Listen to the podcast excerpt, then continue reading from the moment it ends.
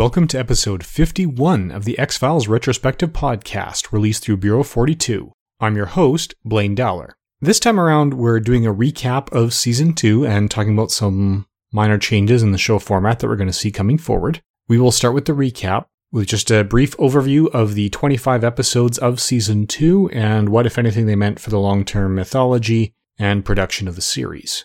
Season 2 kicked off with Little Green Men, which established the reach of the conspiracy. Mulder and Scully were no longer partners, they'd been separated. We saw some of Mulder's paranoia as Scully was forced to ask for a secret meeting just to have any contact with them. We also see that they've got their hands in SETI, which operates independently of both NASA and the US government. So whatever's driving this conspiracy, it has agents within the government, but it's not the US government itself. Now, the second episode is The Host, and this one introduced more hybrid biologies and some creatures that existed and were created outside US soil. It also brought Darin Morgan into the creative team, all this time he appears as an actor rather than as the writer that he would appear as later. Episode 3 brought us Blood, with government agents experimenting with mind control on the general population. Episode 4, Sleepless, involved more military and government testing and programs to improve soldiers. So this is expanding on the super soldier program that we'd seen with Eve in season one. This time it dates back to the Vietnam War and established some clear psychic phenomenon within the regular population. It also introduces Agent Alex Krycek.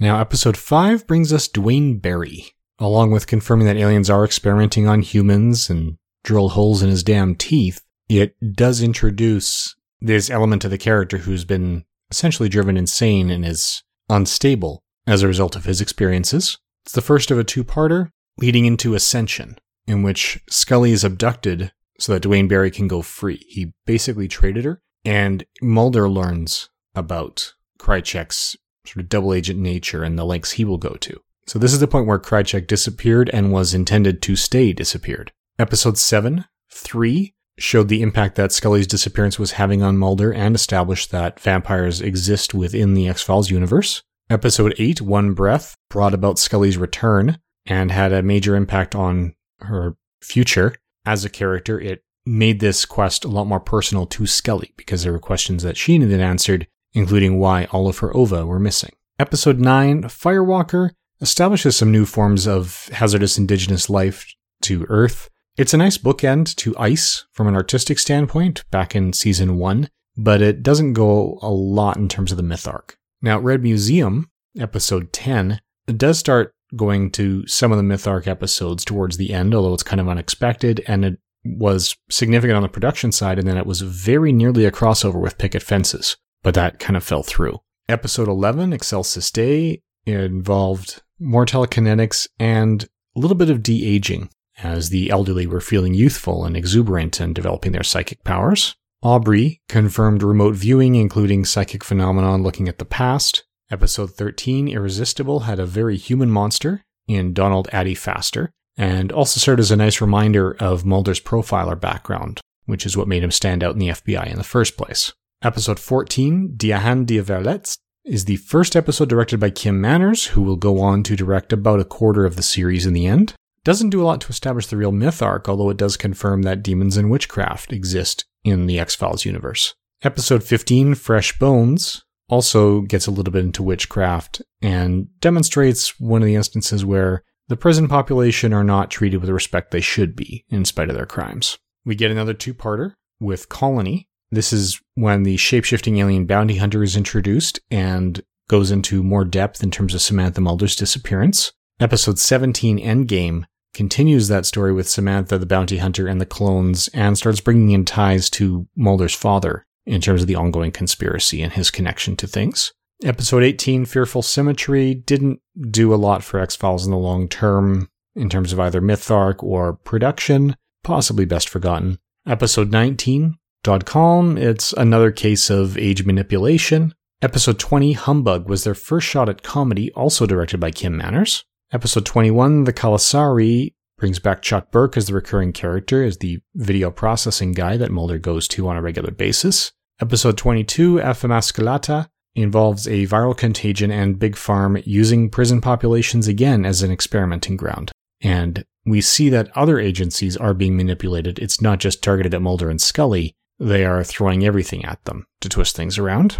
We get more government involvement in Soft Light, this time not with alien conspiracies, but looking at a potentially new weapon, and also show that X's involvement in this conspiracy appears less benevolent than Deep Throat's appearances and involvements appeared to be. And episode 24 comes back to another de aging or life prolonging exercise. It's the third of the season. Seems to be a major theme here with our town, the town of cannibals. And then finally, episode 25, Anasazi. It introduces a international government involvement. So it's not just agents within the US government, it's agents within multiple governments. We start to learn more about Mulder's father and his involvement, which he's now guilty about, although that ends with his murder before we can find out more. It brings back Krycek as Mulder's father's killer. We learn about the Navajo code talkers and their involvement in terms of encoding this information, which means it has been known by someone other than the conspirators themselves for decades. We learn that they were using this for experimentation on general populations of what appear to be aliens